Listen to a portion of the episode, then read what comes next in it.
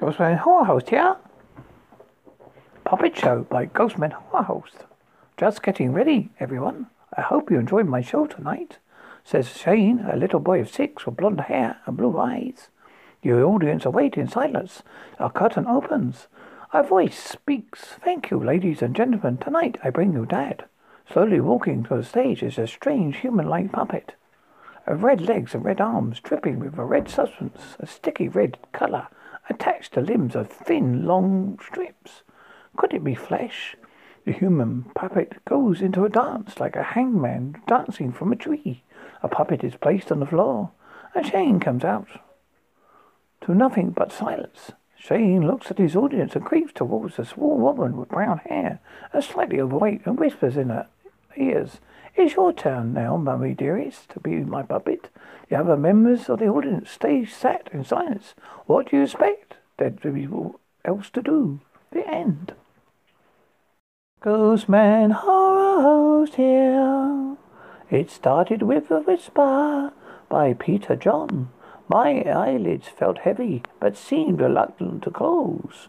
Sleep was eluding me, and my effort to break free from consciousness was draining my body on what little strength had remained.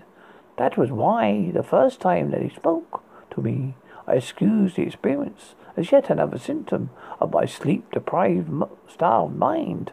As the darkness drew even closer, I found myself focusing inwardly, with the calm of the night that came to my bedside and whispered their quiet woes into my ears. I could feel their warm breath as their words brushed against my face. My skin crawled with every syllable and stuttered moan that was forced into my conscious mind.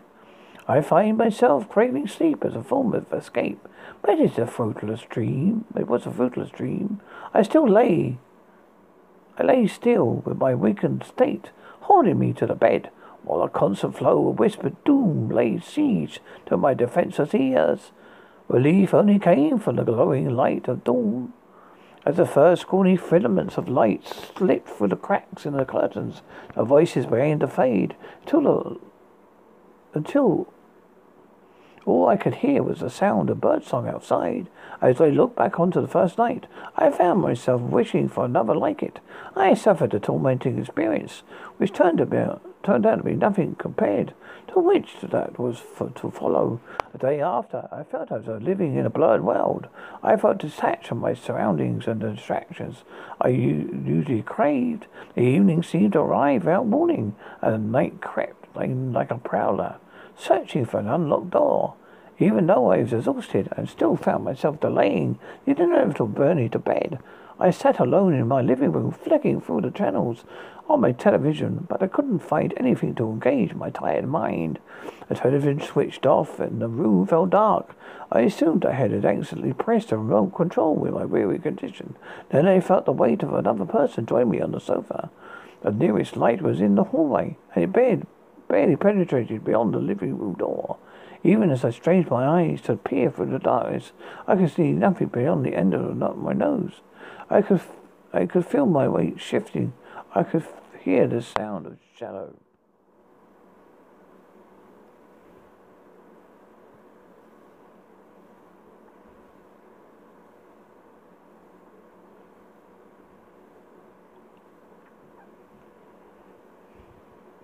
Breaths I could found I couldn't move, move at first through luck, through fear or lack of strength. I sat blindly through, waiting for the cold touch, whatever it was in that sat beside me. My strength suddenly returned. I jumped to my feet, only to watch the door swing shut as I stepped on towards it. The room was now pitch black, and the only comfort I could find was the solidness of the wall. I pressed my back against it. The floorboards creaked as if supporting heavy footsteps, and a gentle flow of cold air brushed against my skin. I felt goosebumps begin to form, and hairs on my neck, arms rose to attention. The shadowed breathing became a low growl, like someone was breathing through clenched teeth. I could feel the presence close by, but I was too scared to reach out to confirm my ears. Hot breath stroked my ear. I could feel it, uh, feel the air. It was disturbed by movement around me. It was so close now. I embraced myself for fear, filled with its touch. The ten- television switched back on and flooded the room in multicolored light. I could see that I was alone. The rest had well passed under the shadow of apprehension, but the president's return before the morning arrived. I struggled to understand the events of the night and found it difficult to excuse them as just figments of my imagination. As the day wore, so did my apprehension of the approaching night. I tried to stay away from the home by visiting various clubs and bars. I was drinking more than I used to, and combined with my lack of sleep, my grasp of reality began to fade. I had a murky awareness I had sat upon a barstool in a drinking establishment, only a short walk from my home. I had no idea that I was drinking by then. It was there anyone else currently enjoying the same misty surroundings? I lacked the strength to resist, with exhaustion finally took me. It was still dark when I woke, but there was, there was enough light for me to recognize my own bedroom. I had no memory of returning home, no intention of staying. I tried to move, but I found my limbs wouldn't respond. I couldn't even move to my head. I was stuck with a so. I was. I was so. I was stuck with a straight upward view of the ceiling. I began to panic, and my mind spanned in circles. But suddenly he stopped turning when I heard the, the first of the whispers. The voice was clearer than before, as it told their stories of misfortune. I could feel their faults as if they began to mingle with my own. I felt a clumsy, clammy touch around my ankles. Coldness slowly rose to my up my legs, leaving my body numb and lifeless. All I I lost my feeling below my waist as a chill rose around through my stomach. The voice echoed through my head, protecting a future of torment, predicting future torment. I felt my arms go dead as a sensation reached my shoulders, and my chest became numb as the coldness invaded my neck. The voices fell silent when my ears felt a chill, and my mind succumbed to a deathly touch. As I lay awake in the world below, upon the edge of dreams, listen to my shadow voice. This is my story of woe, as I whisper the tale of my passing into my def- into your defenceless ear. Can you imagine the fate that awaits you? And Horror Host here, creaking by Ghostman Horror Host. Creak, creak, creak, went to bed. Creak, creak, creak, drilling into my head. Creak, creak, creak, all night long. Creak, creak, creak. Nothing was going on. Creak, creak, creak. Please stop that noise. I cannot stand it no more. Creak, creak, creak, came from the bed. Creak, creak, creak. I've had enough. I want this creak to stop. Creak, creak, creak. It's driving me insane. I wish this creak was dead. Creak, creak, creak. I've had no... I cannot stand it no more. I will sort out this creaking once more. Creak, creak, creak.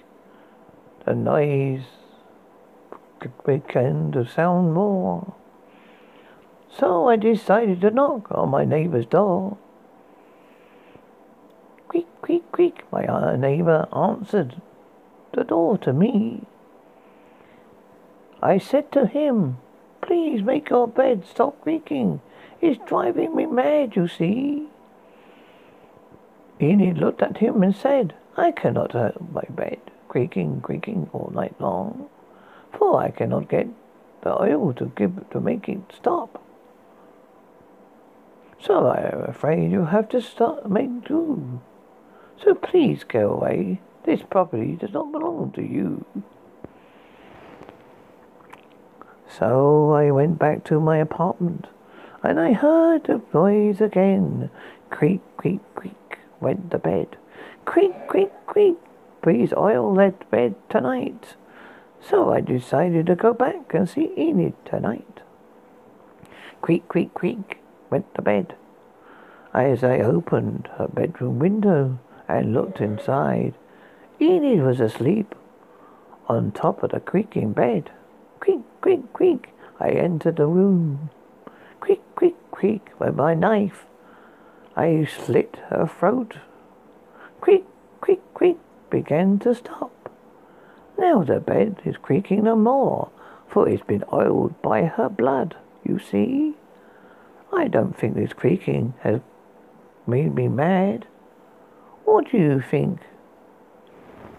Do you think I'm mad for going, not liking the creak, creak, creak? This was sto- This story was based loosely on The Raven by Edgar Allan Poe. Ghostman Horror Host here, alone by Sonia C. Dodd. Every night the same nightmare. I was standing in front of a large, derelict Victorian hospital. The windows are boarded up, and graffiti covered most of the visible stonework, which wasn't smothered in ivy. The whole place was in a sorry state of decay, apart from the door. It was a still but cool night. I shivered slightly. The enormous wooden front door was painted a bright, a dark, a deep red, with a door knocker in the centre depicting a brass representation of the devil. The paint gleamed in the moonlight. It almost seemed to be wet still, and an unnerving appearance of fresh blood. Inexplicably, I felt compelled to approach the door with a swing, which swung open automatically, creaking noisily on its ancient hinges.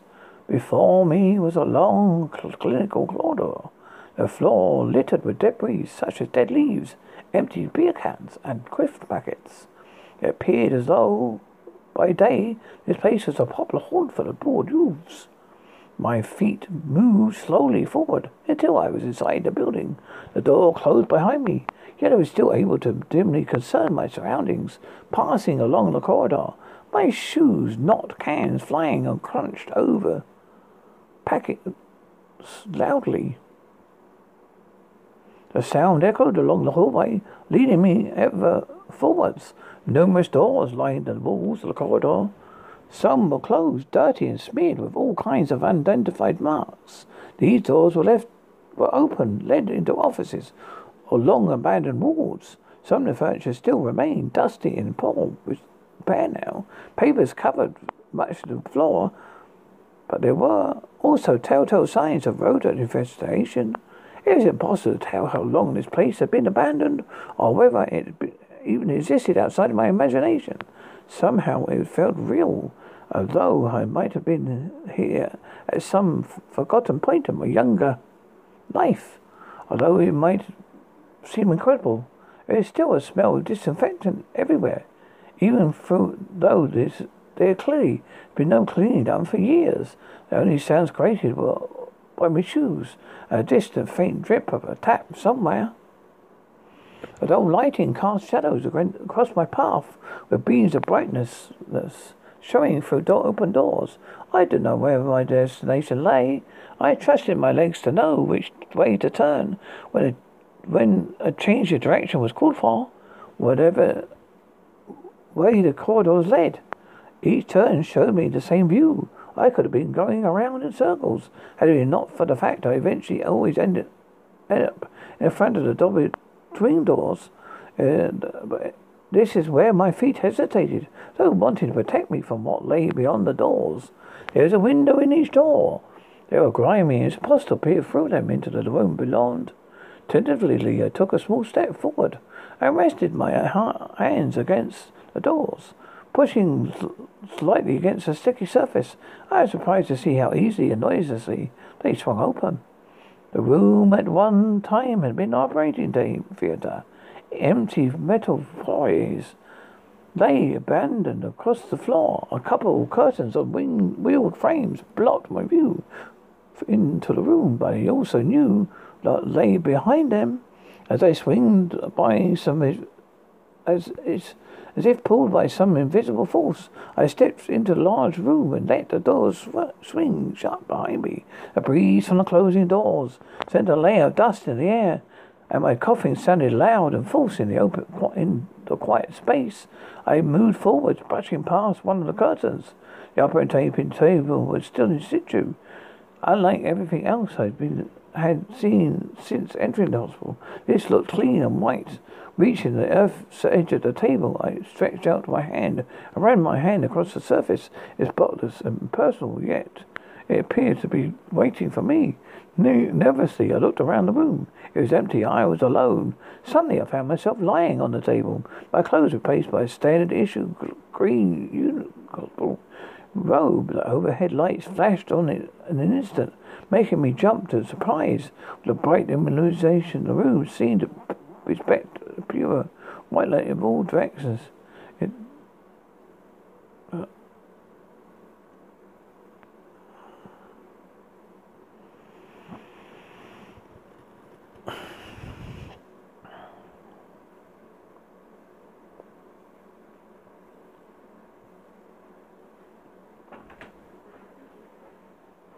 A breeze from the closing door sent a layer of dust into the air, and my coughing sounded loud and forced into the quiet space. I moved forward, brushing past one of the curtains.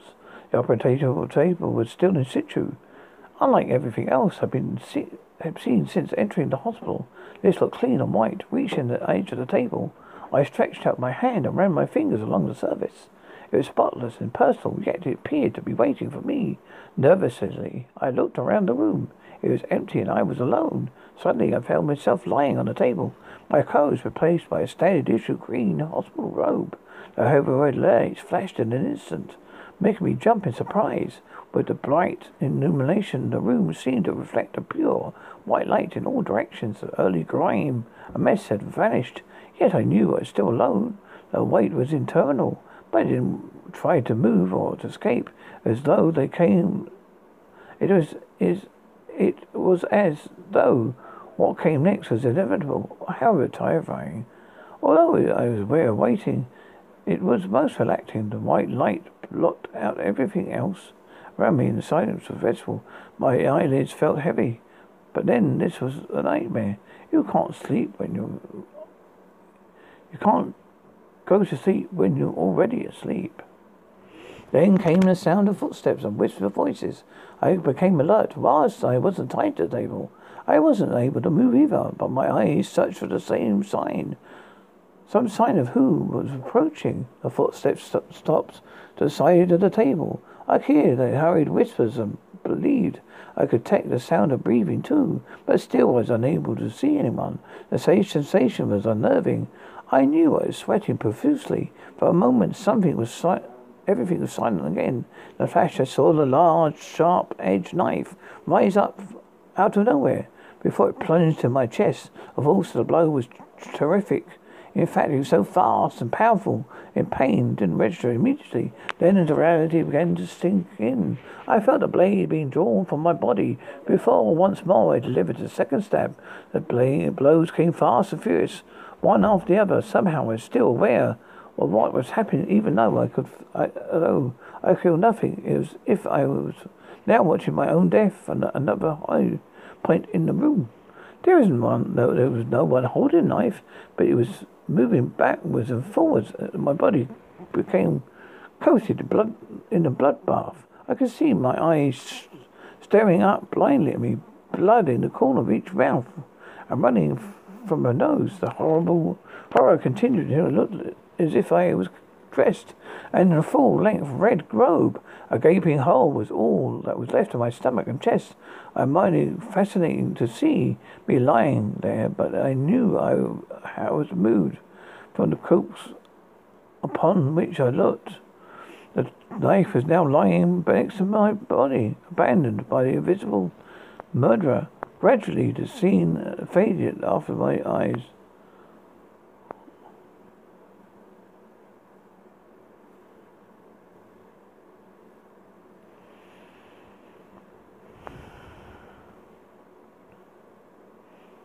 The horror continued as I clothed and fully dressed red robe. A gaping hole was left in my stomach and chest. A mildly fascinating seemed me there lying there. I know I was moved the corpse upon which I looked. The knife was now lying next to my body, abandoned by the invisible murderer. Gradually the scene faded before my eyes, as the light dimmed until I was surrounded by complete darkness. Considering I had witnessed yet I had witnessed yet again. I wondered why this particular nightmare was occurring. Why was I? Who was responsible for killing me? And what on earth did it have to do with my life now? Life was becoming a bit creepy, to be honest. Just as a nightmare. I always alone. I know it sounds crazy, but I think I'm in my own bed, my own house when I wake up. It feels familiar but odd too. I think it's the isolation which makes me hesitate. It was my normal experience existence. There should be another person, yet in my house there are at least ten, at least passing by in the street, are footed by a car. However, there's no one, just me. Day after day, it's always the same. I spend the day at home, al- alone at home, and then at night, the nightmare returns. I've got to do something serious thinking about this, or it'll drive me crazy. It could be simply simpler.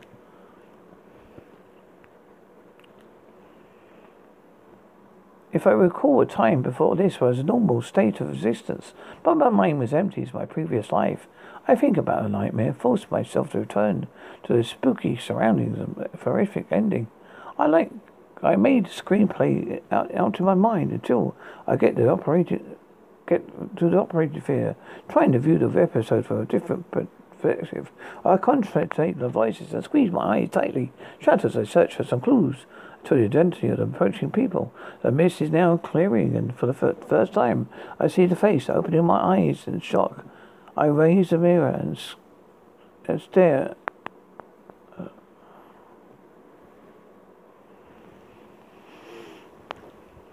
I made the screenplay out of my mind until I get to the operating theatre, thing, trying to view the episode from a different perspective.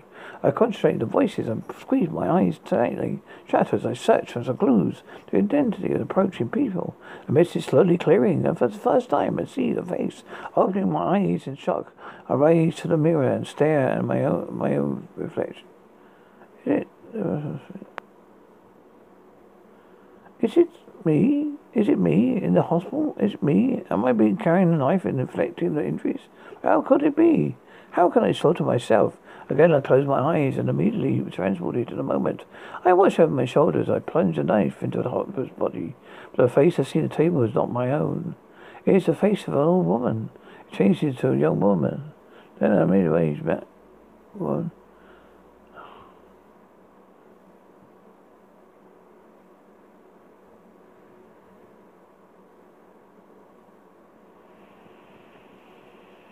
Hmm. I take, make the screenplay in my mind while I operating table, taking, trying to view the episode from a different perspective. I concentrate on the voices and squeeze my eyes tightly, shut as I search for some clue to the identity of the approaching people. A mist is now clearing, sl- slowly clearing, and for the first time, seeing the face, opening my eyes in shock. I rush to the mirror and stare at my reflection. It is me. In the hospital, it is me. I see, carrying the knife and inflicting the injuries. But how can it be? How can I be sure of myself? Again, I close my eyes and immediately transported to the moment. I watch over my shoulder as I plunge the knife into a helpless body. But the face I see at the table is not my own. It's the face of an old man. When it changes, then it changes to a young woman, then a middle-aged woman, and so on. As I watch myself murder people, person after person, Uh, opening my eyes, uh, slowly the relation hits, realizing it hits me. I haven't been watching any of my own death, but a replay of all the deaths I have caused. I am a killer. My blood runs cold. How many were there? Too many. I didn't close my eyes again, and then the mist have completely vanished. I have, a, I, I have answers. I am guilty of. Co- killing other man, humans. This, I, this is my perjury, to live in that eternal isolation. I go through the same horror inflicted on others each night in my dreams. It's appropriate that I am alone. My man has been slow and deserved. I am the only person who should have to live my, with myself in hell. The end.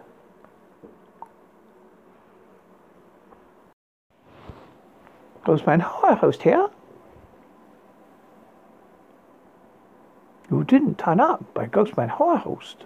Well, sir, it looks like your date is late or not turning up, says the smarmy-looking waiter in his best pretend French accent. Here am I sitting on a table, bought at great expense, is going to leave me poor for the rest of the week. Beans on toast for me, hurrah! It's had taken me ages to build up the courage to sign up to a dating site. Site? Cupid's Arrow? Why do they always have such enough names? I put in my personal preferences for type and age, subjects I like to talk about, my hobbies, the usual boring stuff. Only bullshitting a tiny bit. Does not everyone do the same? Well, I think it's time to give up the ghost, lick my wounds, pay the bill and walk home. Too soon, not even having the bus fare home. Boo-hoo me. Suddenly a woman enters the restaurant with blonde flowing hair, an hourglass figure, and sits down to my, ne- at my table. Excuse me, she says. Are you my date tonight, as I think, thought you want, didn't turn up? I replied I thought the same and was about to leave. She chatted and laughed, getting to know you phase in full mode. Her name is Gina. She likes all the stuff I like. We have, we could be two peas in a pod. Gina then asked if I could, would like, would like to go to her place for coffee. I am thinking my luck is in, as it's almost code for pleasurable experience. Wink, wink. Say no more. I do the gentleman thing and pay the bill. No, I did not leave a tip. I didn't think the dinner was the bee's knees. So me and Gina walk along the road. She only lives locally, just above the flower shop near the underpass. So we are chatting and ambling along. And the underapproaches pro- approaches. The light darkens. Gina stops talking and says, please go ahead for five minutes. I've got to adjust my shoes. They're a bit loose. So I proceed to walk ahead. Suddenly, before I could react, I was leapt upon with sharp, deep, needle-like teeth sinking into my neck. I fall to the ground, mounted on top of me. Eugenia, not a blonde hair, an hourglass figure, but a sagging, skin-aged woman, very witch-like. I try to resist, but my blood is being drained. I am getting paler, my breath shallow. I am dying. A dark-haired, mouse-like woman enters the restaurant, scanning the tables. A waiter goes over. Yes, madam, how? Can I help you? The woman says, yes, I am Anna. I am looking for a man named George. He's my blind date from Cupid's Arrow. The end.